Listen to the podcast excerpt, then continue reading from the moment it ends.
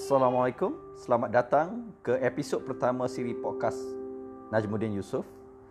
Sempena hari ini um, Hari Ibu Sedunia 10 Mei, saya akan membacakan satu sajak sederhana yang saya uh, untuk ibu saya yang saya panggil Ma. Uh, judul sajak ini ialah sajak sederhana untuk Ma.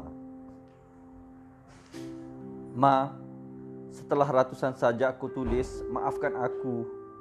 Hanya kali ini menyebut namamu.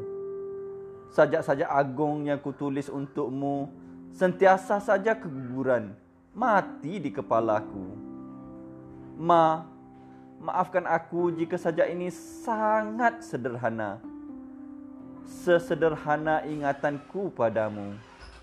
Mengutip mainan bersepah dan sisa makanan tumpah angkara cucu-cucumu ketika sesekali dikau berkunjung ke rumahku atau sesederhana ingatanku padamu dengan tutur lembut berbicara dan bergosip tentang bola sepak Kelantan bersama menantumu istriku ah jika dikau masih ada pasti ada sesuatu mahu diperkatakan tentang Datuk Seri Vida atau helikopter yang jatuh atau mungkin sesederhana perkara seperti hujan atau kemarau. Dan aku yang mencuri dengar pasti saja tidak setuju.